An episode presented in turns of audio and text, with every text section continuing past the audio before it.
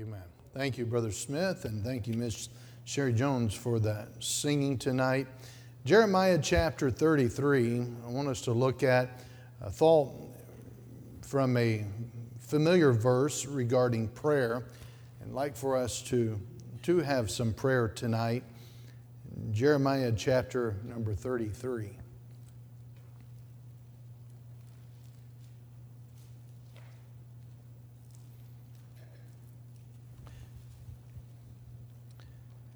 Chapter 33, you have that. Let's go ahead and stand together, and if you're able to do so, let's give our honor to the Word of God as we read it, and then we enter into preaching it. Verse number 1. Moreover, the word of the Lord came unto Jeremiah the second time, while he was yet shut up in the court of the prison, saying, Thus saith the Lord, the maker thereof, the Lord that formed it, to establish it, the Lord is his name. Call unto me, and I will answer thee, and show thee great and mighty things which thou knowest not. He says there in verse 3, I want to show you some great and mighty things. I want us to focus here tonight, help us with perspective when it comes to seeing the great and mighty things. God wanted to do some great and mighty things for Jeremiah. I believe he still wants to do some great and mighty things for his people here tonight. Thank you. Please be seated. What are these great and mighty things in Jeremiah's day? Well, it was the miraculous prophecy that God was giving to Jeremiah that he had been revealing, that he would one day return Israel to Jerusalem in such great glory. But at the time, the nation of Israel is being overtaken by that great empire, powerful nation, Babylon, under the threat of the most powerful king, Nebuchadnezzar, the most powerful nation, most powerful king on earth. And Jeremiah is grappling with, is this prophecy even possible? How is the nation going to be restored in great glory? How is it that God is saying this? Is this just a good idea, or is this really what God has in store? And so remember, chapter 33 is just right on the heels of chapter 32, where we find in verse 1 and 2 that Jeremiah is confined in prison. So for serving God, he's put in prison. He's confined. And God identified him as he's confined in that courtyard in chapter 32. And God identified himself to Jeremiah, reminding him of his great power, reminding him of his great character. In fact, notice what he says in verse 17 to Jeremiah. Lord God, chapter 32, verse 17. Ah, Lord God, behold, thou hast made the heaven and the earth by thy great power and stretched out arm, and there is nothing too hard for thee. So by God revealing to Jeremiah that the Lord Jehovah is his name, God emphasized, he's expressing the fact he's a covenant-keeping God. Nothing's too hard for God. God's faithful. God can be faithful even with the unfaithfulness of man. God's people mattered to God. And so the emphasis is to be focusing on God, Jeremiah, not on what's taking place around you. And Jeremiah didn't understand. Still, there's a perplexing, if we were to read this, I think it's very easy to see. He could not seem to understand how God can restore a nation that's destined for doom, especially verse 24 and 25. So God challenges the prophet to call unto God for understanding. For us, there's still some great and mighty things. The great and mighty things for you and me would be the blessings that God wants to give us if we just yield ourselves to Him. Our Heavenly Father knows exactly and absolutely what is best for us. He wants to give us His best. Some of it we just can't comprehend. We could not comprehend it if he were to describe it all to us. But the great and mighty things are those priceless, awesome, indescribable blessings of living a life that is dedicated to God and that is thrown at the mercy of God and dependent upon Him. This is a well-known passage to many of us, and it helps us see our life and how we too can experience some great and mighty things. Just look at it's very simple, looking at the words here, but I don't want us to get so familiar with words that we fail to experience them. So let's look at them, asking God to help us. Notice in verse 3, he says, call. This challenge to Jeremiah is a challenge of a request. God does not force himself on us. Just as he offers salvation, it's up to us to receive it. He has wonderful blessings for us, but he's waiting for us to ask. When it comes to salvation, Romans chapter 10 and verse 9, that if we believe in our heart, we confess with our mouth and believe in our heart that Christ raised him from the dead, and thou shalt be saved. But we have to ask. When it comes to this matter of inquiring of the Lord, Matthew chapter 7, verse 7 and 8, ask, and it shall be given you. Seek, and ye shall find. Knock, and it shall be opened unto you. For everyone that asketh receiveth, and he that seeketh findeth, and to him that knocketh it shall be opened. And that's a promise. And the idea in those verses is to ask and keep on asking. Seek and keep on seeking. Knock and keep on knocking. But you find the increasing of intensity. Asking. It's like you're looking for a particular house. And you pull into a neighborhood and you see somebody walking and you stop and you ask, hey, do you know where so-and-so lives? They give you some direction where they think they may live, and then you go seeking through the neighborhood. And then you find this is it. So what do? You go and you knock. Or you talk to the doorbell. But ask, seek, and knock. Why should we keep asking, keep seeking, keep knocking? Because he says, for everyone that asketh receiveth, and he that seeketh findeth, and to him that knocketh it shall be open. E.M. Bounds said, what the church needs today is not more machinery or better. Not new organizations or more novel methods, but men whom the Holy Ghost can use. Men of prayer, men mighty in prayer. So God says, call. Number 2, he says, call, notice, unto me. Ask the one who can deliver. Ask the one that can make a difference. We do not ask hoping somebody will hear. We call on the Lord who is able. That's again Jeremiah 32 and verse 17 when he says, there's nothing too hard for thee. So ask the one that's been said of, there's nothing too hard for him.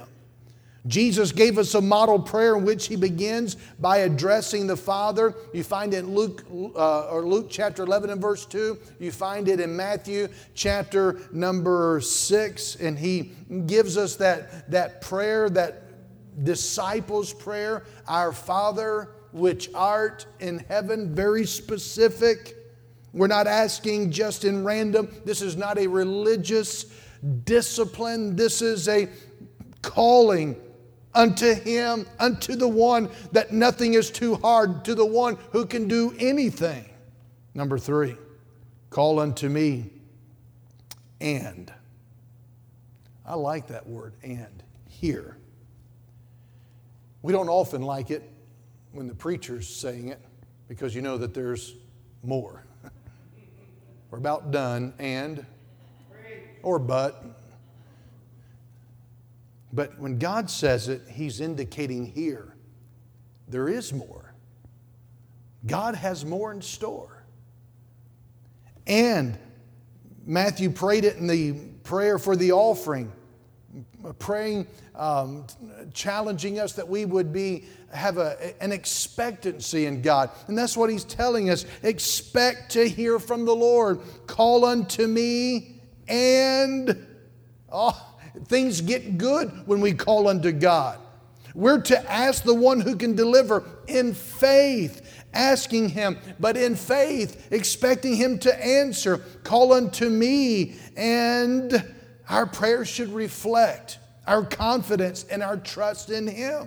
The book of James instructs us to ask in faith, nothing wavering. Listen, you can have a kind of prayer that asks but doesn't have any expectation of anything happening. Again, John R. Rice wrote a book on that, Asking and Receiving, because he says real prayer asks and receives, and if we're only doing the asking, we're not receiving, we're not really praying.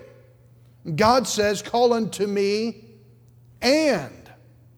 Do you know who the ones are who don't pray? They're the ones who complain. They're the ones who gossip. They're the ones who are critical. God wants us to exercise and demonstrate faith in him, not just talking about it, not talking about the problems, not screaming at the dark, things that we don't like, but actually praying. Call unto him. God wants us to exercise and demonstrate faith in him. Don't just talk about faith. Let's exercise it. Why? Because that's what pleases God. And Hebrews 11:6 tells us regarding faith, he that cometh to God must believe that he is, and that he is a rewarder of them that diligently seek him. The priests at the Jordan River were told to carry that Ark of the Covenant across Jordan. Had a whole new appreciation for this when we saw it there and saw that this wasn't a little trickling creek. They had to step into the water that was high, heavy current. And they had to step in a heavy ark on their shoulders. Then God would part the waters. Are you exercising or demonstrating faith in God tonight? What step of faith have you taken for the Lord recently? Next, call unto me, and I will. I will answer thee. Expect to see the Lord work. I've already been mentioning expectancy. But expect to see him work. I will, God says. I will do something. We know that God is at work on our behalf, so we can live in light of that precious truth. We know that. We know it in theory, but let's know it in experience. Romans 8:28, once again, those who are surrendered and submissive and in cooperation with the will of God, God says, I'm at work, working all those things together for good in your life. See, when we're surrendered and cooperating with God, we're letting God have his way with our mess. We're letting God have his way in the equation of our life. We're letting God have his way in producing the miracles. But when we're not surrendered and cooperating with him, then we are the ones that we're the contractor, we're the architect, we're the engineer, and we're the ones that are bringing about the life in which God only designed for us to trust him and obey with. And so God says, when you look to me, when you call unto me, God says, I'm going to do something in your life. I've got nothing but good for you. Confidence in God's ability is also confidence in his timing. Believe God. Let him set the timetable. Amen. Don't undermine what God is trying to do. Real faith in God doesn't listen for God and then try to do the work instead of God. Listen, young people, you may get a vision from God of what God wants you to do. You should. But God's given you leadership in your life and authority in your life to help accomplish that. That's why it's very important, Mom and Dad, that we're sensitive to the Lord and we don't stand in the way between God speaking to our children. But God's given us a great way in which we can flesh out whether or not this is of me or of God. And one of the things is God doesn't have us go around leadership and authority. Philippians chapter 1 and verse 6, being confident of this very thing, that he which hath begun a good work in you will perform it until the day of Jesus Christ. Now notice what he says again in verse 3, call unto me, and I will answer thee, and show thee. Show thee. This is a wonderful scripture, not just for a preacher or a missionary or some other great Christian that's gifted and talented. This is for any child of God.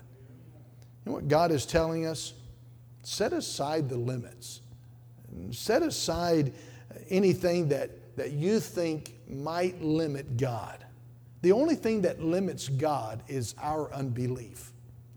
But God's still God, even if we're not trusting Him. But it will limit God from doing the great and mighty things in my life if I tolerate unbelief. But set aside the limitations. God wants to do the great and mighty things in your life. He wants you to experience the amazing works of grace and glory, and He knows what is best for you. Psalm 46 and verse 10, be still and know that I am God. Amen. Philippians 2 and verse 13, for it is God which worketh in you both to will and to do of His good pleasure. And notice in verse 3, call unto me, and I will answer thee, and show thee great and mighty things. Amen. Great and mighty things. This lets me know that God always wants what is best. God wants what is best for you. Amen. That's the type of God that He is. God promised to answer by revealing great and mighty things. The word for mighty, it means something that is made inaccessible by fortifying it or enclosing it. It's used to describe a heavily fortified city. God's plans for the future are inaccessible to just ordinary people. Only God can unlock the secrets of the future. And He offered to Jeremiah some knowledge, and God would share this with Jeremiah, the things the prophet did not know or understand about Israel's future. And His best for our lives are the things, the great and mighty things. See, God is ready, God is willing, God is able to display this in your life for His glory. And so you can live confident, you can live victorious as God puts on an amazing display through you. Stop letting the devil beat you up about your past. Amen. The devil has a worse past than you do. So why listen to him? 2 Timothy chapter 1, Paul says in verse 12, I know whom I have believed, and am persuaded that He is able to keep that which I have committed unto Him against that day.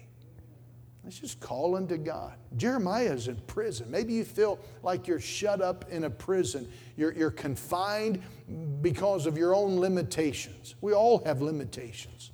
Everybody in here has a limitation. And many of us have a bunch of limitations. We have limitless limitations. Let's call unto God who has no limitations.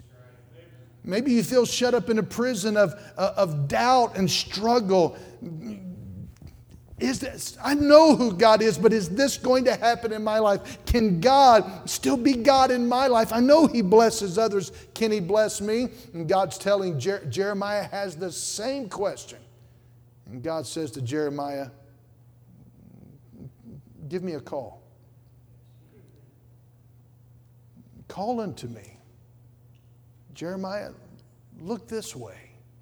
You're looking at everything around you. But look at me. I'm the covenant-keeping God. My promises mean something. They mean something to God. He wants them to mean something to us. Let's say the verse together. Jeremiah 33 and verse 3. Can we say it together out loud together? Call unto me, and I will answer thee, and show thee great and mighty things which thou knowest not. Amen. I'd like for us to pray tonight and just have a few moments here of prayer. We've got a lot of things to pray about. We've got a revival meeting. You know what I think of when I think of a revival meeting? I think there's great and mighty things which we don't know that God wants to do. I think every revival meeting, the Smiths have a revival meeting coming up at their place. I never try to pretend like I know everything God wants to do. But I think a revival meeting is no different than Thursday, tomorrow. God's got things He's up to and He wants to do.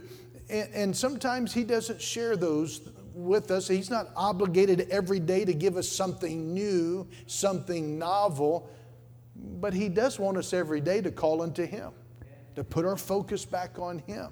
But we do have the revival meeting. This is the time where the preaching is aimed and geared towards us experiencing God in our heart and experiencing God in our home and not missing what God's up to. So let's pray. Let's pray about that.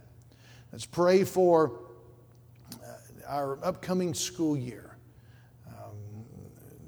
Teachers and our students and the discipling factor, the reviving going on in the school. Pray for our young people and the adults that are with them at Stream Camp right now. And then there'll be some that'll stay over the next week. It was just a great opportunity for God to do some very deep things in their lives. Let's pray for just a move of God. I don't want church as usual. I don't even know what church as usual even really means. I'm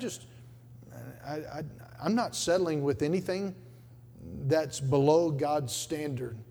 I think God meets us at our level of expectation. And so I want to expect God to do here on earth just what He's doing in heaven. And that's what He said to pray. God, do everything. Do everything here that you're wanting to accomplish through yielded people who are going to call unto you and cooperate with you. Let's watch God work. And so let's pray. If you want to come to the altar, you can pray here if you would like. But as the Lord leads, I want us just to follow the presence of God and just have God attend unto our prayers tonight.